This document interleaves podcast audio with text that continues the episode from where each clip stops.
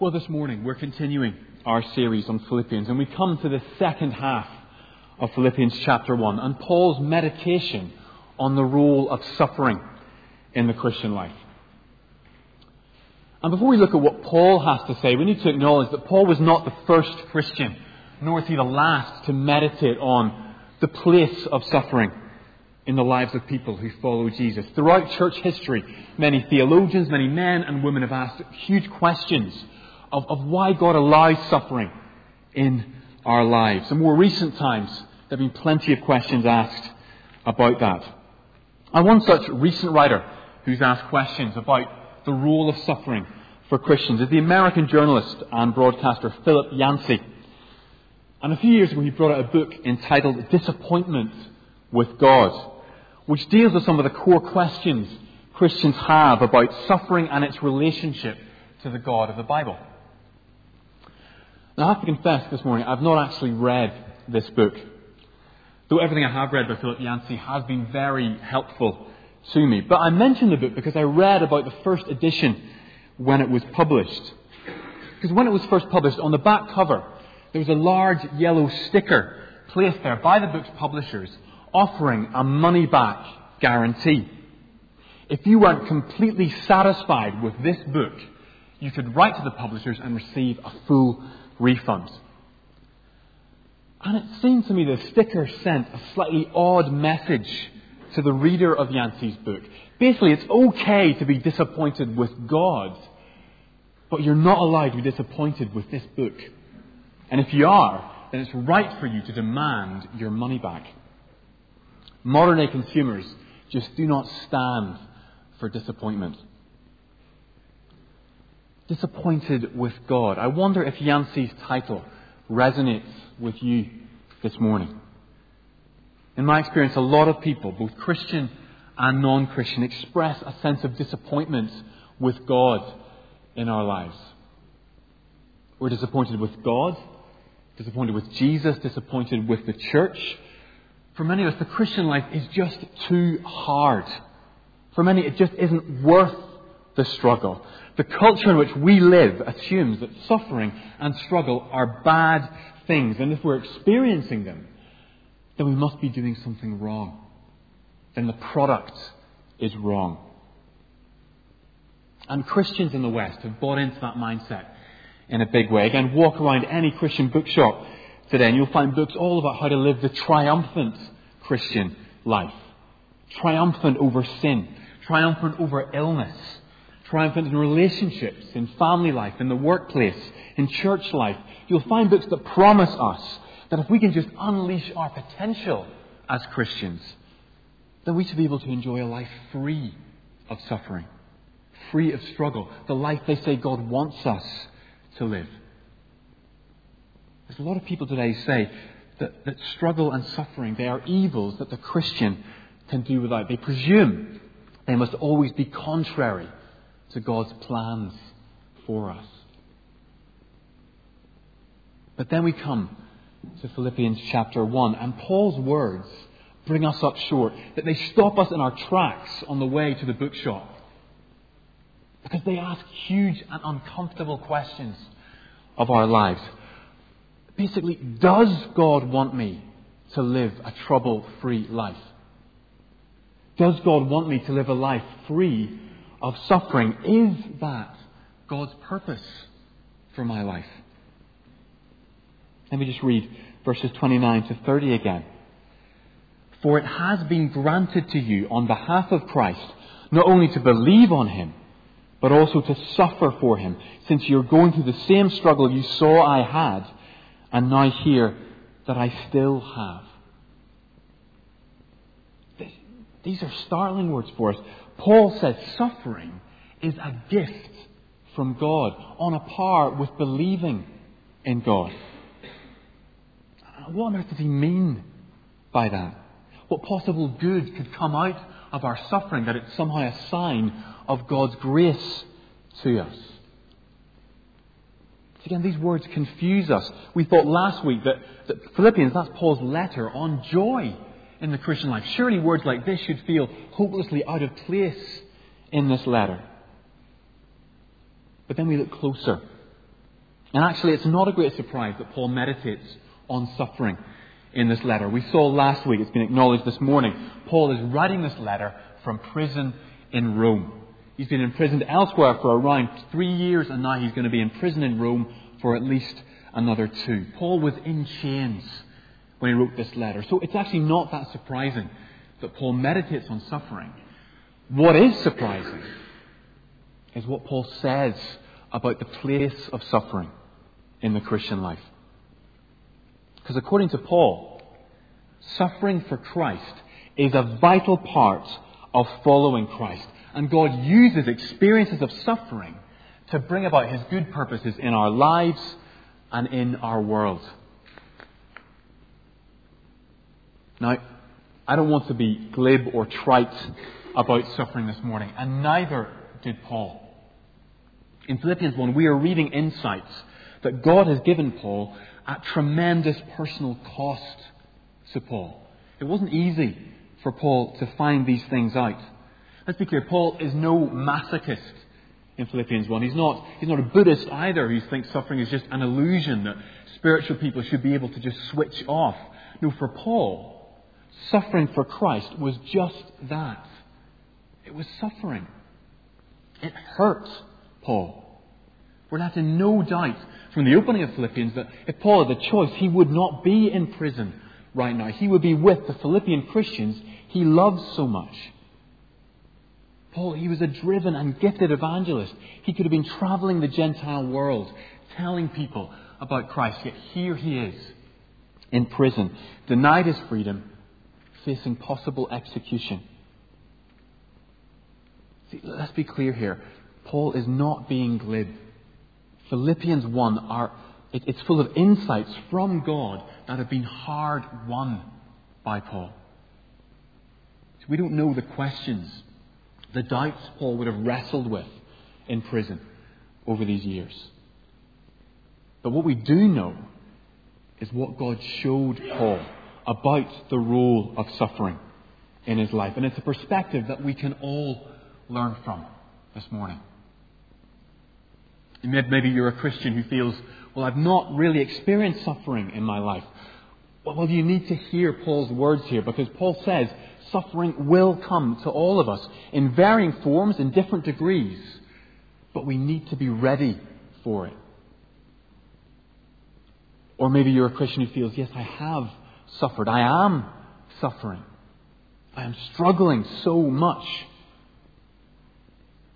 Well, then you can hear Paul's words here because Paul, he knows what it means to suffer. And he's convinced God has taught him things we can learn from that suffering. Or maybe you're not a Christian here this morning. Well, actually, it is important for you to hear Paul's words here too. It is wrong to walk into the Christian life thinking this is a life that will be easy, that will be triumph following by triumph following triumph. Because that's not Paul's experience. It's not the experience of many of the Christians here this morning. And so we need to be clear sighted about that. We need to listen to what Paul says we can expect in following Christ. So that if you've not yet chosen to do that, then you're prepared for this. So let's look at this passage together now. See, as we've already acknowledged, for many modern day Christians, experiences of suffering, they are hard for us to understand. We, we sort of ask the question, well, is this really God's will for me? Have I somehow stepped out of God's purposes and that's why I'm experiencing this suffering? Well, just to encourage us in a way, it seems in verse 12 that the Philippian Christians shared a lot of those questions when it came to Paul's imprisonment. They just couldn't help thinking of Paul sitting in prison and that being a tragedy for Paul, a disaster even. It was such a waste of potential. They perhaps wondered, is this the devil's work? Has the devil conspired to get Paul put into prison? I mean, the early church is missing its foremost evangelist with Paul in prison. I mean, surely the gospel is suffering as a result of Paul's imprisonment.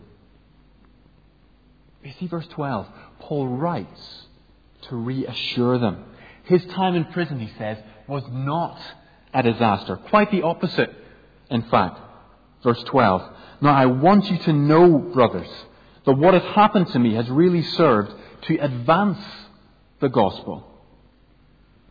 And this is Paul's key insight in the place of suffering in God's good purposes. Suffering for Christ, Paul says, helps to advance the gospel in our world and also in our lives.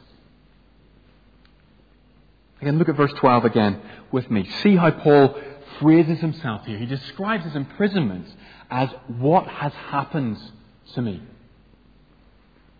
And we need to be really clear.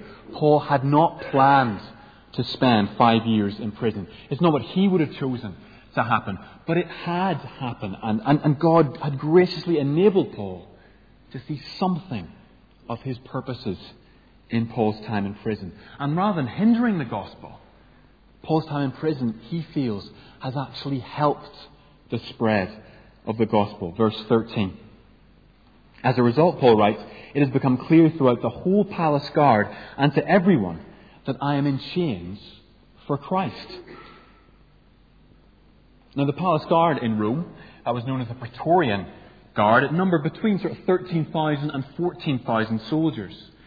And as a free man, Paul could never have won himself such a large audience of Roman soldiers. But because of Paul's chains, huge numbers of soldiers were now hearing about Christ. Again, we're not quite sure, but Paul probably would have been chained to a Roman soldier at all times during his house arrest in Rome. And it's not difficult to imagine how Paul might have used that situation. I mean, first thing in the morning, a member of the palace guard begins his shift with Paul. He locks Paul's chains to himself. Hello, I'm Paul, the prisoner says. What's your name? The soldier gives his name, maybe his rank. Where do you come from? The soldier tells him where he's from. Have you travelled far in your service? Have you travelled across the empire at all? The soldier says where he's been. Oh, Thessalonica, Paul says. I, I know the place well. I spent some great weeks there a few years ago. The soldier asks Paul what he was doing there. I was telling people about a man called Jesus Christ. Because he's the Son of God. You see, through him, we have peace with the living God. And the soldier continues his shift with Paul. Maybe 12 hours later, the soldier's shift is over. He unlocks himself from Paul, hands Paul's chains to the next soldier, who dutifully locks Paul's chains to him. Hello, I'm Paul, says the prisoner. What's your name?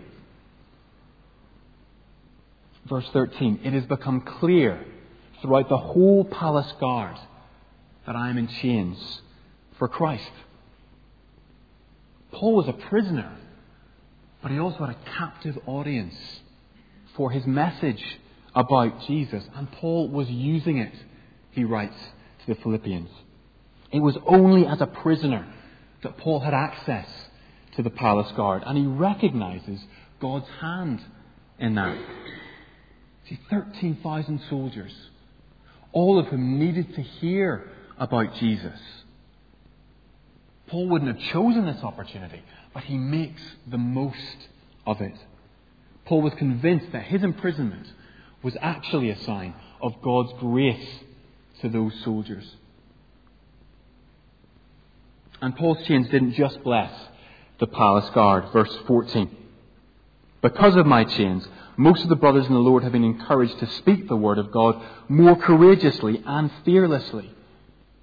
And he writes to Philippians, I've made an impact on the believers in Rome as well.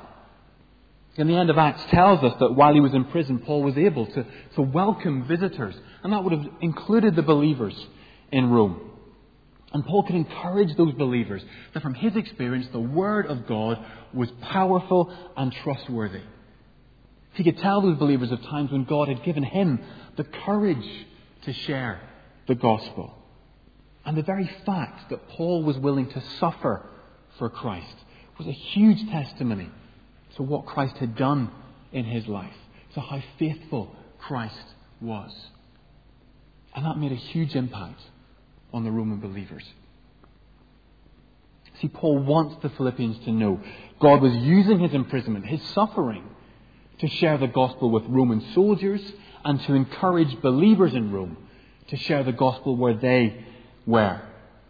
See, God was using Paul's sufferings in prison to advance the spread of the gospel in the world.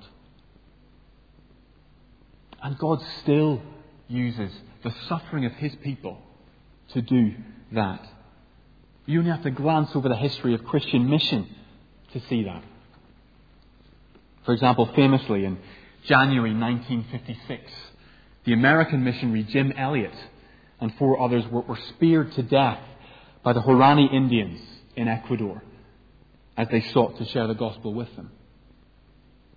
And the result of that, that horrible death was that thousands of other Christians across the world were encouraged to speak the word of God more courageously and fearlessly. Mission organizations saw a huge increase in applicants as people said, I want to share the gospel with the passion of Jim Elliot and his companions. Those who stayed where they were said, I want to learn the passion for God that those men had. And within a few years, large numbers of the Huaorani Indians themselves became Christians. So impressed were they by the price those missionaries were willing to pay for them to hear about Christ. And Jim Elliot's not the only missionary in history who, through his suffering, advanced the gospel in the world. Just think of people like David Brainerd, Hudson Taylor, C.T. Studd.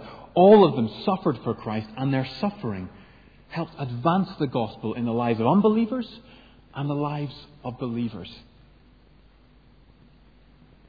See, our world is not interested in simply hearing words about Jesus. But when people see followers of Jesus willing to suffer to make him known, well, they sit up, they pay attention. For Paul, his suffering helped validate his message. And Christians who suffer for Christ today experience the same thing. God using their suffering to further the gospel among other Christians, among people who don't yet know Christ. And suffering for Christ doesn't just advance the gospel in the world, it also advances the gospel in our lives. So we need to be really careful with this. According to Paul, suffering for Christ, it's not just the preserve of apostles and missionaries. No, we're all called to suffer for Christ if we're Christians. And it wasn't that Paul's suffering was a special case, that he was lucky enough to see good come out of it. No, in verses 29 to 30, Paul argues again that suffering for Christ is a sign of God's grace to every believer. Suffering for Christ, it's part of following Christ. And God will often bring about His good purposes in our lives through experiences of suffering. And in fact, when you read over the pages of the New Testament, the shocking thing is that without times of trial and struggle and frustration and opposition, the New Testament writers are convinced there will be very little joy in knowing Jesus. It is a great paradox. It is only when we discover how much we need Christ in our suffering that we begin to rejoice that that He is willing to help us, that He is able to help us. Suffering for Christ leads to a deeper knowledge of Jesus that we just would not gain if we just coast along for 20, 30 years. So I just want to finish our time by looking at some of Paul's insights into how God uses times of suffering and frustration to deepen the gospel in our lives, to deepen our understanding of Jesus, our joy in knowing Jesus. And first of all, Paul learns that through suffering, we are forced to trust not in ourselves, but in God's sovereignty, in the sovereign God. Again, just, just read over the book of Acts in the New Testament, read over some of Paul's letters, it is clear Paul was just an amazingly gifted man. And there are places in his letters where he alludes to, to some struggles with pride he had as a result. He was gifted. He, he was good at what he did. How did God help Paul overcome those tendencies towards pride? Well, Paul is really clear. God did that through allowing Paul to go through times of suffering in his life. That is how God kept Paul humble. And sitting in prison in Rome, Paul was forced to see something that became more and more precious to him in his life, and that was that Paul was not the measure of all things. Paul was discovering that it's not all about him, it's actually all about Christ and what he is doing through his people. See, in prison, Paul was forced to face up to his limitations. It wasn't him going around Rome telling people about Jesus. Actually, it was the believers in Rome who were encouraged by him. Paul might have thought, sat in his cell and thought, I'm sure I could do a better job. But no, he said, that is God's sovereignty I need to trust. God's place for me right now is in prison. His place for the believers in Rome is to be encouraged by me to tell others of Jesus. See, Paul's chains taught him humility in a profound way. It forced him to place his life completely into God's hands, rather than believing that Paul was somehow master of his own destiny. And if we're honest, isn't the same true of us? When things are easy, we just imagine it's down to us. We take the glory for ourselves. We imagine, well, of course life's quite easy. I'm, I'm quite good at this Christianity thing. See, often God uses experiences of, of suffering to show us how much we need Him, to show us that we are not the measure of all things. We're all naturally pride people. So God allows us to experience opposition, frustration, suffering as we follow Him to show us just how much we need to rely on God in our lives. Again, just look with me at verse 30 again. Paul writing, Since you are going through the same struggle you saw I had, and now hear that I still have. See, Paul's saying there, the life of the Christian is a struggle, and it's meant to be. We, we struggle with our own hearts, with the, with the sinfulness in our hearts. We struggle living in a world that is hostile to God, that dismisses Christians as mad to believe in Jesus. We struggle with our enemy, the devil, who is very subtle, who attacks us at every turn. If you've experienced struggle in your life as a Christian, it's not because you're doing something wrong. It's not because you're, you're just rubbish at following Jesus. Actually, it may well be that it is the sign that God is doing something very important in your life. That God, in His grace, wants to show you more of His faithfulness and His sufficiency for you as you struggle to live for Him. And let's be clear again, what Paul talks about when he talks about suffering for Christ, he's not just talking about suffering in spectacular, dramatic ways. See, Paul's time in prison, he was a Roman citizen. He would not have faced torture in prison. It wasn't that he was on the rack every day. No doubt some of the toughest times for Paul were the times of isolation, were the times even of boredom. And for many of us, the hardest thing about rejoicing in knowing Jesus is when our lives just seem a little dull, a little mundane, unexciting. You see, suffering for Christ includes those times of frustration, times we feel as if we will never grow in our love for Jesus, times when our hearts just feel cold towards Him. It includes the struggles we have to remain faithful while juggling with responsibilities for, for our family, struggling with pressures at work, struggling with the ups and downs of our emotions. See, the Christian life is a struggle. It doesn't have to be in dramatic ways, but it is hard. And Paul says it is meant to be. Because in that struggle, we're forced to stop trusting in ourselves and to start trusting in the God who calls us to follow him and who has good purposes for us in the midst of our struggles. Because, secondly, and paradoxically for Paul, through suffering, we learn more of God's goodness to us. If you glance over verses 18 to 26, Paul's contemplating his future there. Paul's trial before Caesar will either result in his freedom or in his execution. But either way, Paul has become convinced in prison that, that God is good in his dealings with Paul. He is convinced of God's goodness towards him. And verse 21 has already been read out this morning. It's the record of Paul's perspective on life and death that he gained in prison. Verse 21 For to me, to live is Christ, and to die is gain.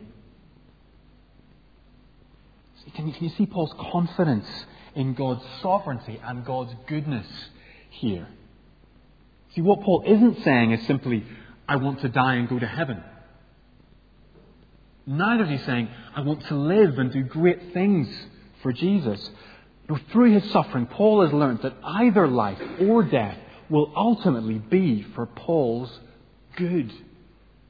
Because that is how God treats his people. If Paul lives, he will live with Christ, and his knowledge and experience of God's love and patience with him will grow. And if Paul dies, he will be with Christ, which is better by far verse 23, but which is no less assured than if he lives another 20 years. See, as a church, we should pray for Paul's perspective on life and death to shape our lives and lead us to worship God, to trust in Him. See, life for the Christian is a struggle. It can only be lived in full dependence on Christ. And that is why Paul describes his life as to live is Christ. Christ is what it's all about. It's not about Paul, it's about Christ. And that is a mark of God's goodness to Paul. That he wants Paul to know more of Christ. And God wants us to know more of Christ's patience with us, his grace towards us, his compassion on us. To live is Christ, and to die is gain. Paul is convinced. Our future is assured if we belong to Christ. If we die before Christ returns, we will be with him. And when Christ does return, we will be in the new creation with him, with resurrection bodies. Amazingly, for the Christian, either life or death is for our good. And so we can rejoice in God's goodness towards us. And Paul's final perspective on God's grace in our suffering draws together those first two that through suffering we gain a deeper knowledge of Christ who suffered for us. See, God's good purposes in our suffering settle ultimately on, on his desire that we grow in our knowledge of Jesus. That in the process we are transformed into Jesus' likeness. And next week in Philippians 2, we're going to see what imitating Christ should look like in our life as a church. But for now, Paul leaves us with, with like a rallying call. Verse 27. Paul writes, Whatever happens, conduct yourselves in a manner worthy of the gospel of Christ. Whatever happens, Paul says. Paul knows that every Christian is different. He doesn't claim to know what will happen to him or to the Philippian Christians. And similarly, none of us knows what the future holds for us. Some of us may go on to suffer greatly for Christ. Others may feel we have been spared suffering in our lives. See, our lives are not ultimately in our hands. They're in the hands of the sovereign God. But what is in our control is how, what we do with the lives God has given us. And Paul urges us here live your lives in a manner worthy of the gospel of Christ. Now, what does Paul mean by that? Well, clearly he doesn't mean live a morally upright life, live a religious life, somehow earn your salvation. Because that would be precisely to deny the gospel of Christ. See, what Paul's getting at is very different. In your life, Paul is saying, whatever happens, whether freedom or frustration, whether sickness or health, in good times and in bad, trust in Christ's grace demonstrated in the gospel. And as you suffer and struggle for Him, you will grasp in a deeper way Christ's suffering and struggle for you to win your salvation. See, if you're a Christian here today, you follow a crucified Lord. And so, if we truly want to know Him and find joy in Him, then Paul says we must also suffer for Him. And when that suffering comes, it is possible for us to react with bitterness and resentment towards Christ. It is possible for us to walk away from Christ as a result of that suffering. But Paul urges the Philippians here, Paul urges us here to react differently to that. The gospel of Christ is centered on the cross of Christ, on the Son of God who submitted himself to his Father and paid a cost of enormous suffering that we could have peace with God. Live in a manner worthy of that gospel, Paul cries. Worthy of that Christ. Entrust yourself to God, whatever happens to you. Hold on to the purposes of God, that His purposes are good, whether in life or in death. And as you struggle with frustration and opposition and suffering, ask Jesus to show you more of Himself and to help you see the end of that suffering and frustration with Him in the new creation.